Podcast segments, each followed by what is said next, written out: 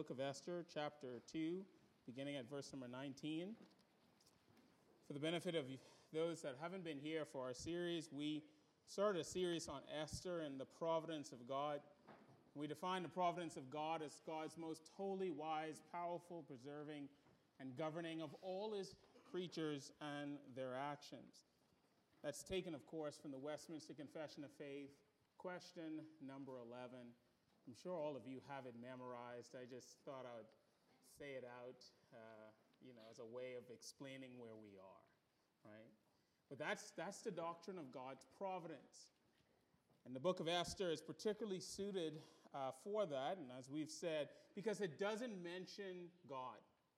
It doesn't mention God or prayer or anything of that nature. Um, instead, what the book of Esther shows us is that God is at work even if we don't see him at work. He's at work, he's behind the scenes doing his job. And so, Esther chapter 2, verse number 19, we'll read through to uh, chapter 3 and verse number 15. Give attention now to God's holy and inspired word. Esther 2:19. Now when the virgins were gathered together the second time, Mordecai was sitting at the king's gate. Esther had not made known her kindred or her people as Mordecai had commanded her. For Esther obeyed Mordecai just as when she was brought up by him. In those days, as Mordecai was sitting at the king's gate, Bigthan and Teresh, two of the king's eunuchs who guarded the threshold, became angry and sought to lay hands on King Ahasuerus. And this came to the knowledge of Mordecai, and he told it to Esther, to Queen Esther, and Esther told the king in the name of Mordecai. When the affair was investigated and found to be so, the men were both hanged on the gallows, and it was recorded in the book of the Chronicles in the presence of the king. After these things, King Ahasuerus promoted Haman the Agagite the son of Hammedatha, and advanced him and set his throne above all the nations who were with him. And all the king's servants who were at the king's gate bowed down and paid homage to Haman, for the king had so commanded concerning him. But Mordecai did not bow down or pay homage. Then the king's servants were at the king's gate, said to Mordecai, Why do you transgress the king's command? And when they spoke to him day after day, and he would not listen to them, they told him, they told Haman, in order to see whether Mordecai's words would stand, for he had told them that he was a Jew. And when Haman saw that Mordecai did not bow down or pay homage to him, Haman was filled with fury. But he disdained to lay hands on Mordecai alone. So as they had made known to him the people of Mordecai, Haman sought to destroy all the Jews, the people of Mordecai, throughout the whole kingdom of Ahasuerus.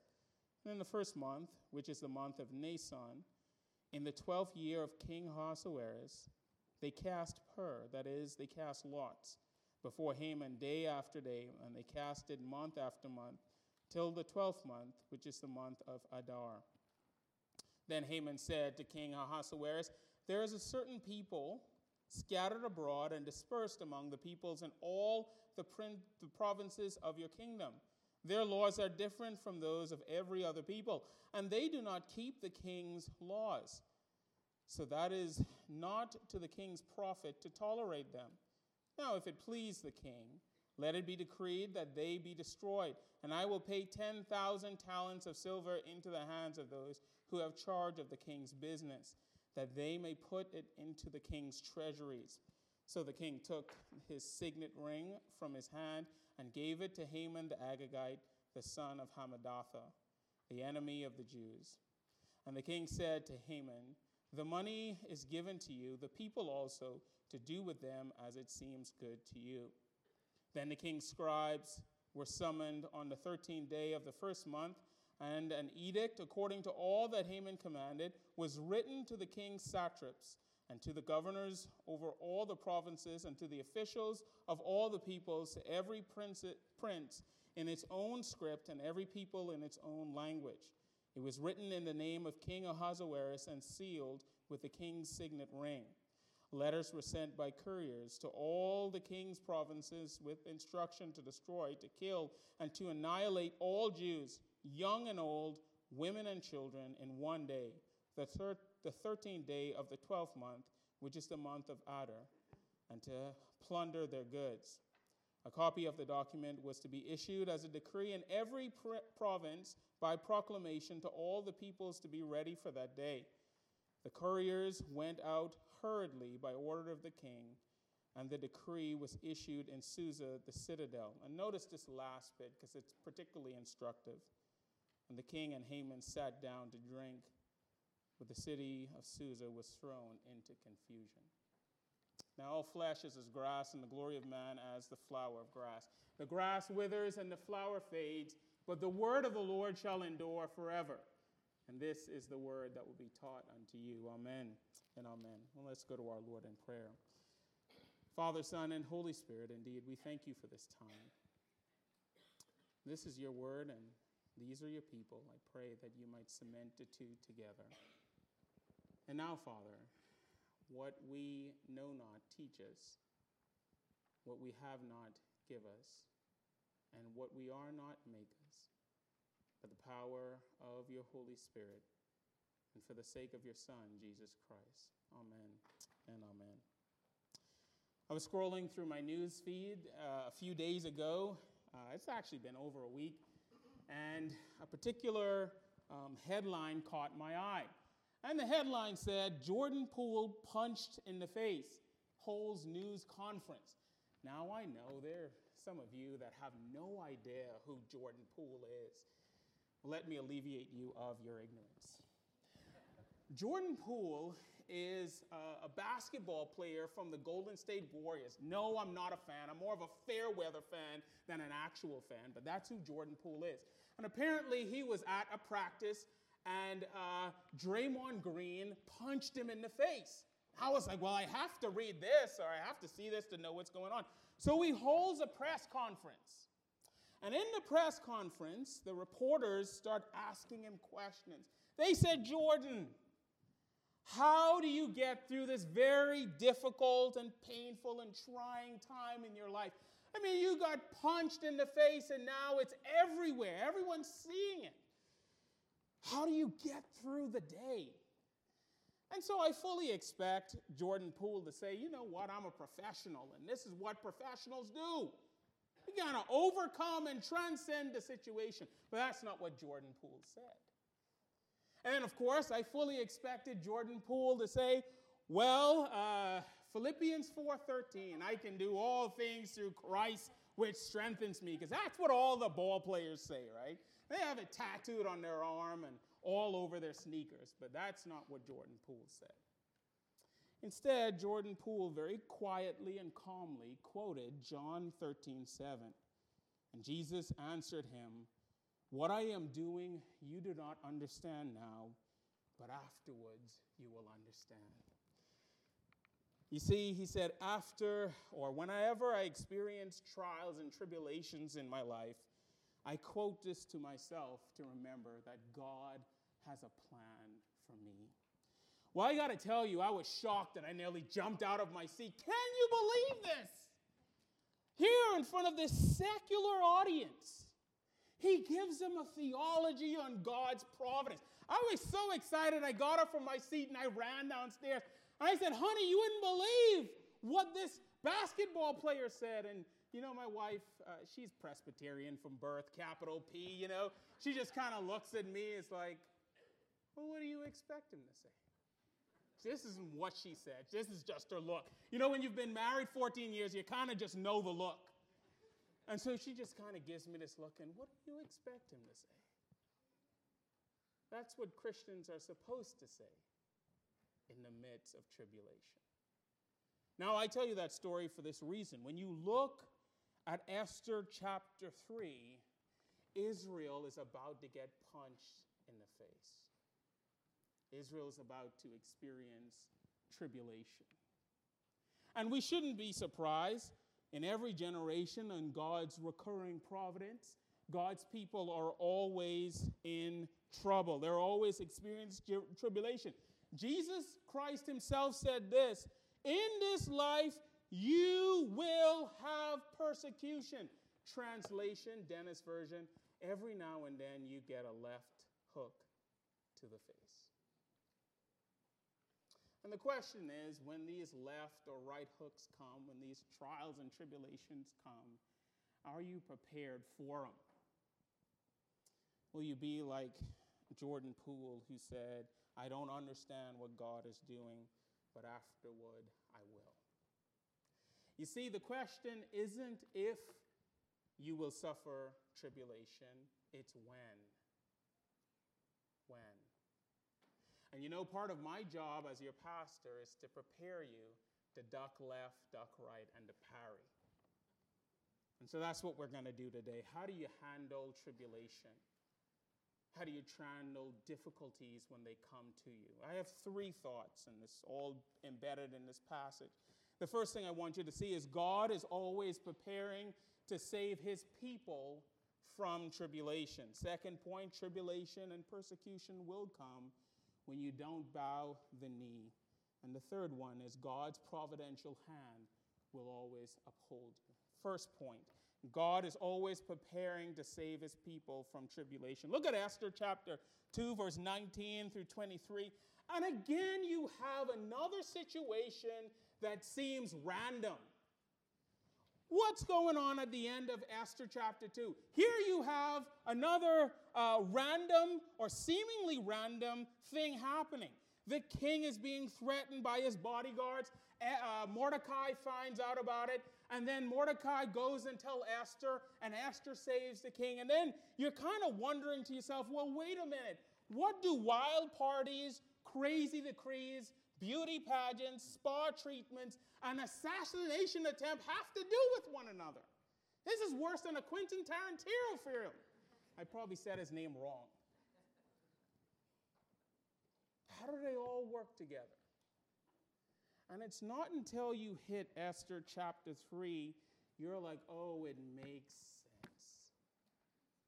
This makes sense. That's what God was doing with all of those wild parties and crazy decrees. He was putting things in place because his people were about to get punched in the face and suffer persecution. I love how one theologian puts it. He says, one of the glorious realities of God's providence is God puts deliberate factors in place long before they are needed. That's what God was doing. He had to put Esther in the palace, and he had to have a record of Mordecai's good deed right before his people would get annihilated. Do you know that God works like that in your life too? I know sometimes we read scripture and we say, oh, that's, that's how God worked for them. But what's supposed to happen is when you read scripture and you read that, you say, well, wait a minute, that's how God works for me that right now there is a trial I don't know about. But that's okay because God is putting deliberate things in place right now for my salvation. I'll never forget my wife and I one day, we were dating, we were in love. And you know, when you're in love and you're dating, you do crazy things. And so, one of the crazy things we did one day was that we went for a walk we didn't have food or water or our phones. And uh, both me and my wife are a little bit directionally challenged. And needless to say, we got horribly lost. Now, pause for a moment. When you all think lost, you think kind of lost. No, we weren't kind of lost. We were lost. Like the kind of lost when you look around and you wonder, oh, wait, we have no idea where we're going or what we're going to do. Some of you have heard the story. But, but I have to tell it again. It's one of my favorite stories. And the reason why I love telling this story is because she told me this is the reason why she married me. So we were horribly lost and we looking for a place to, to sort of like find our way out. And so my wife uh, and I began to walk, and, and you know, the protector came out of me, you know, and I was like holding her by the hand and helping her over rocks and, and formulating a plan in my mind. And I said, It's getting dark. Uh, I need to probably find a place where I can dig a hole and, And I don't know, I was thinking crazy stuff. You know, maybe I need to find a weapon. I don't know, I don't know. But at any rate, I said it was, it was almost dusk, or it's getting dusk. And I said, uh, let's go out a little bit more. So we went out a little bit more and we hit a clearing. As we hit this clearing, I'm looking around and I don't see a path to go. And all of a sudden, this big dog jumped out and started attacking us. And so I grabbed a stick and I started fighting off this dog. And in the moment that I was fighting off this dog, this woman came out of nowhere and said, No, no, no, don't harm our dog. So I looked around and I was like, Praise God. And so we told her, You don't understand, we're horribly lost. We don't know where we are. Could you help us? And the woman just started laughing. She said, Well, where, where you guys are? And we told her, and she, she just kept laughing. She was like, You guys walked a pretty good distance away from where you were. Absolutely. I'll be happy to give you a ride. And in the providence of God, guess who sat on the side of the dog that threatened to kill us and rip us apart? Yeah, I got that assignment. But here's the point that I want to make. God knew that we were going on that walk. He knew that we were going to forget our phones. He knew that we weren't going to have food and water. He knew that we were directionally challenged. And so, in his great providence, he prepared a woman and a dog and he put it on our heart to go for a walk that day and to go for a walk in that exact place at the exact time that we came out in order to bring salvation to future Lewises.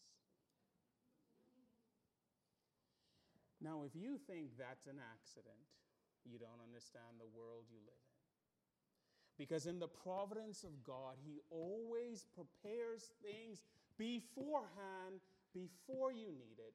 So at the moment you need it, he shows up clearly and distinctly. John Piper, in his book on providence, says this is what it means to live in a God entranced world where every action we have is used by God not just in a few ways, but in millions of ways none of us understand. You know, we often talk about how we live in the mundane of life.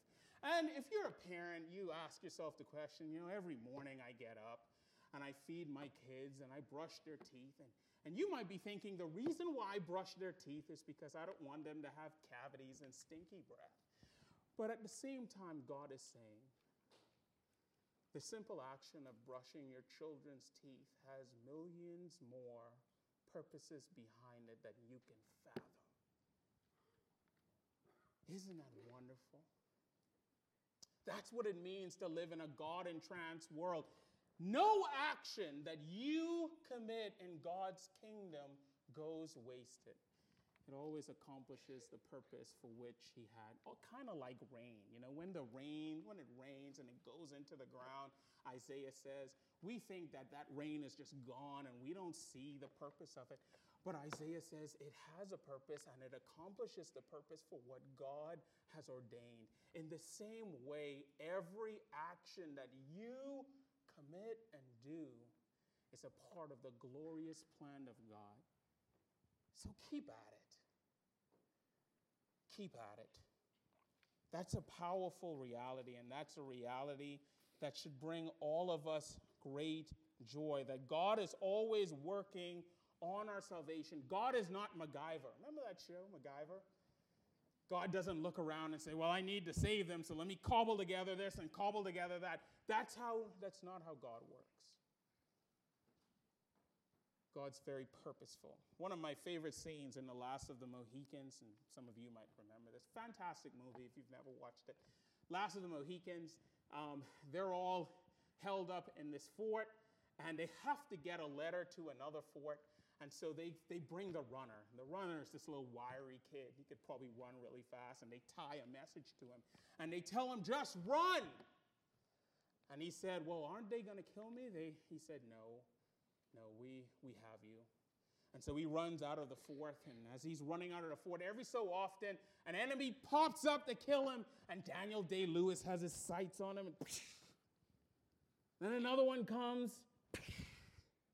And then another one comes. And I'm sorry for those of you that don't like weapons. Um, this is just an illustration. Don't go crazy. But, but, but here's the point that I want to make, and it's an important point. As you run the race of life, you might be a little scared in here, thinking that the enemy is going to pop up at any moment to take you out.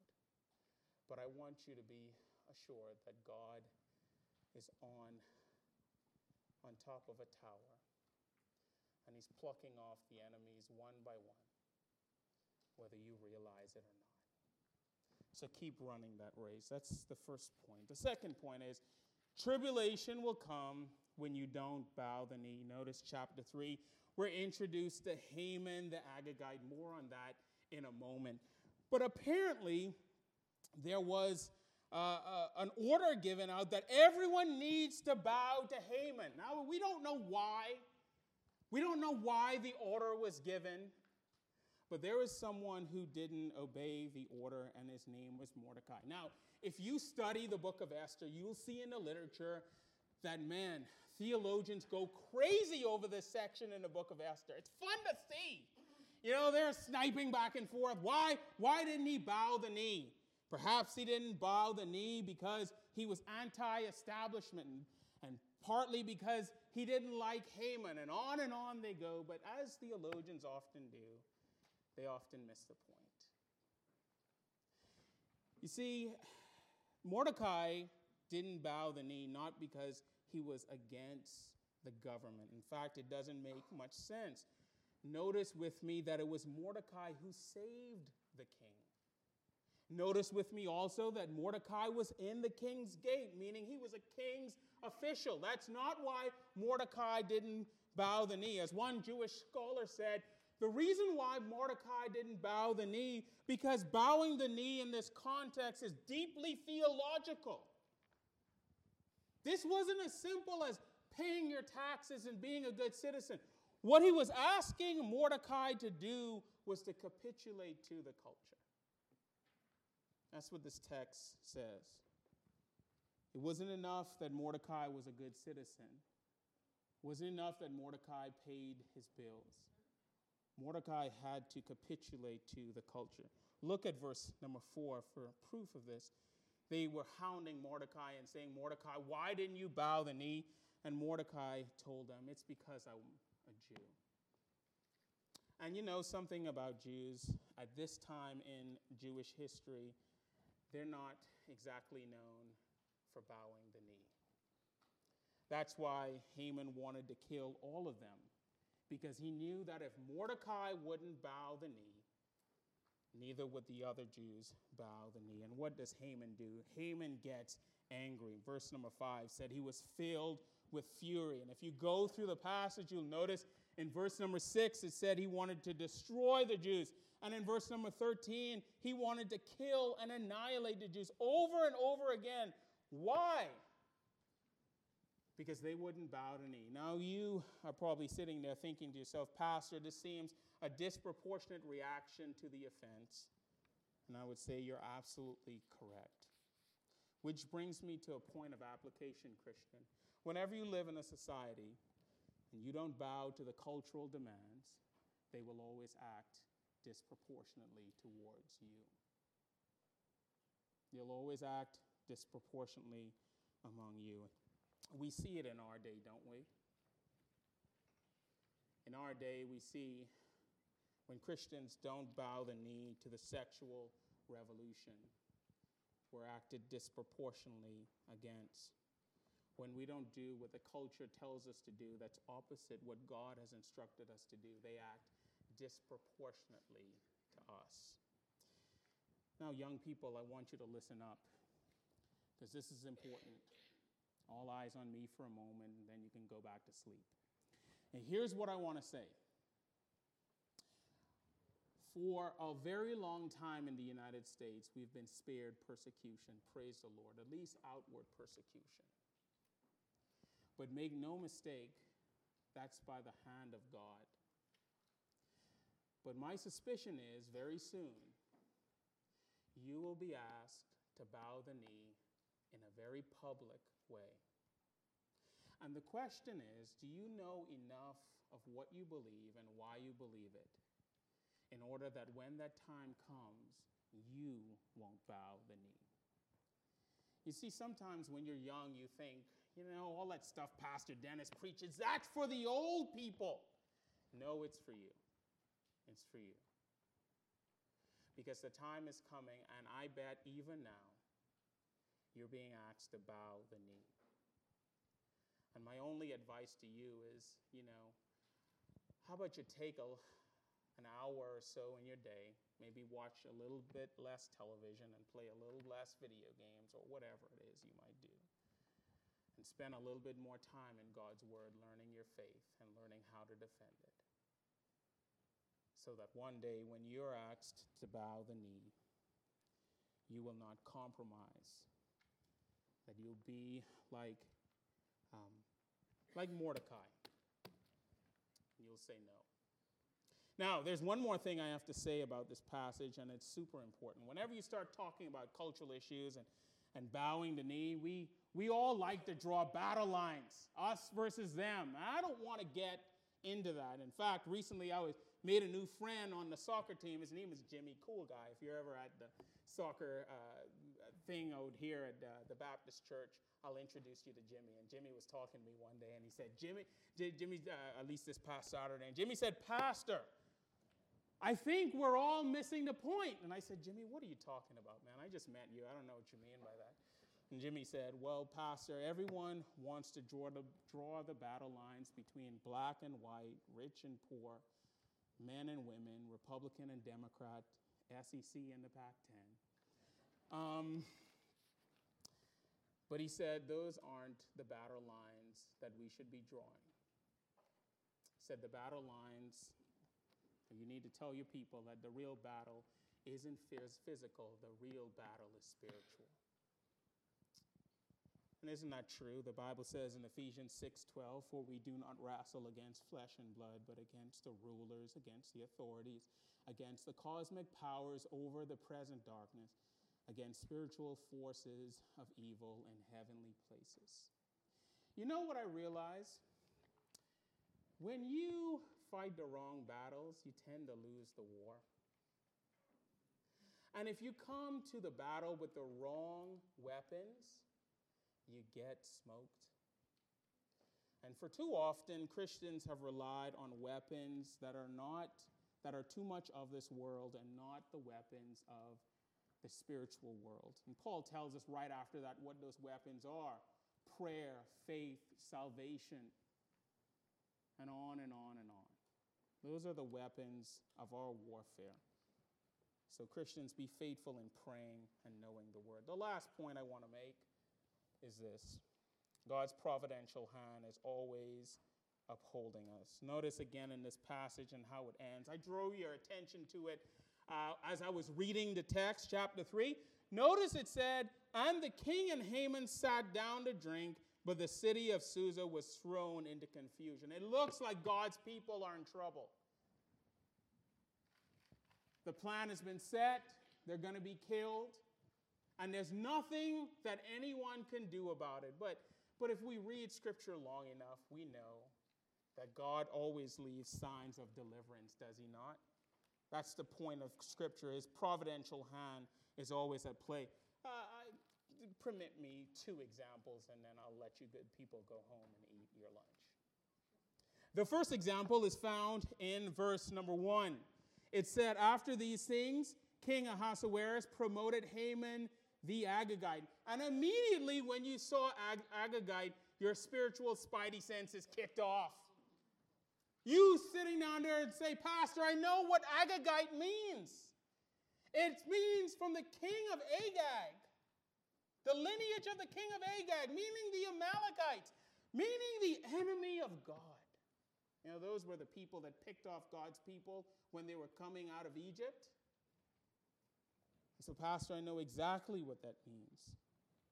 God is saying here is this as my hand has providentially protected you from the Amalekites that tried to destroy you, I will providentially protect you from this Amalekite that's trying to destroy you.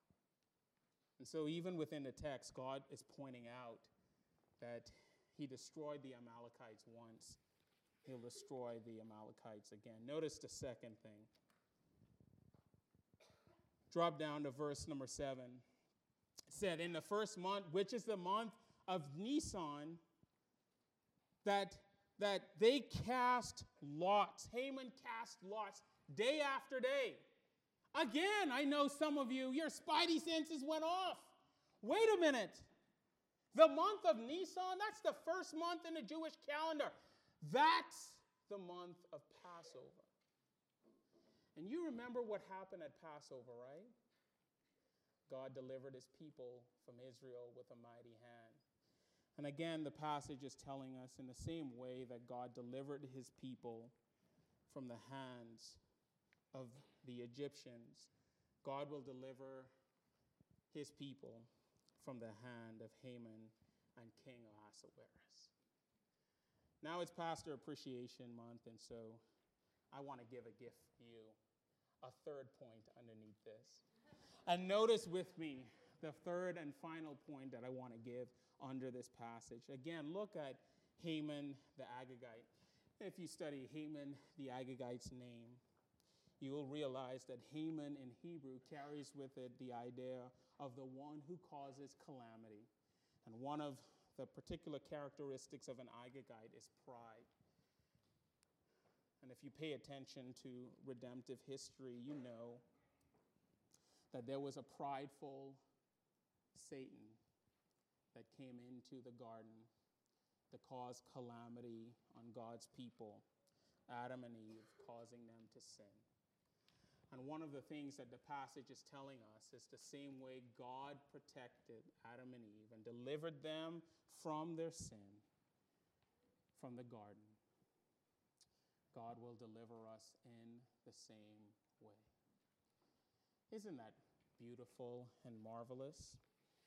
Redemptive history is woven all through Scripture, and that deliverance, of course, came through Jesus Christ the righteous. And the only requirement for full and complete salvation is for us to relinquish our pride and humble ourselves before the mighty hand of God. You know, Haman's biggest problem, and it's our problem too, is that pride always gets in the way. We're all Agagites. We're all Agagites. And the fact of the matter is that unless we ask Jesus to come into our hearts and completely revolutionize our thinking, will commit the same sins that we read here. Beloved, you've heard it before, but it's worth saying again. Your biggest problem isn't that you don't have money or a good marriage. Our biggest problem is that we're Agagites, and we need to humble ourselves underneath the mighty hand of God and allow Him to exalt us. Now, that's the big takeaway.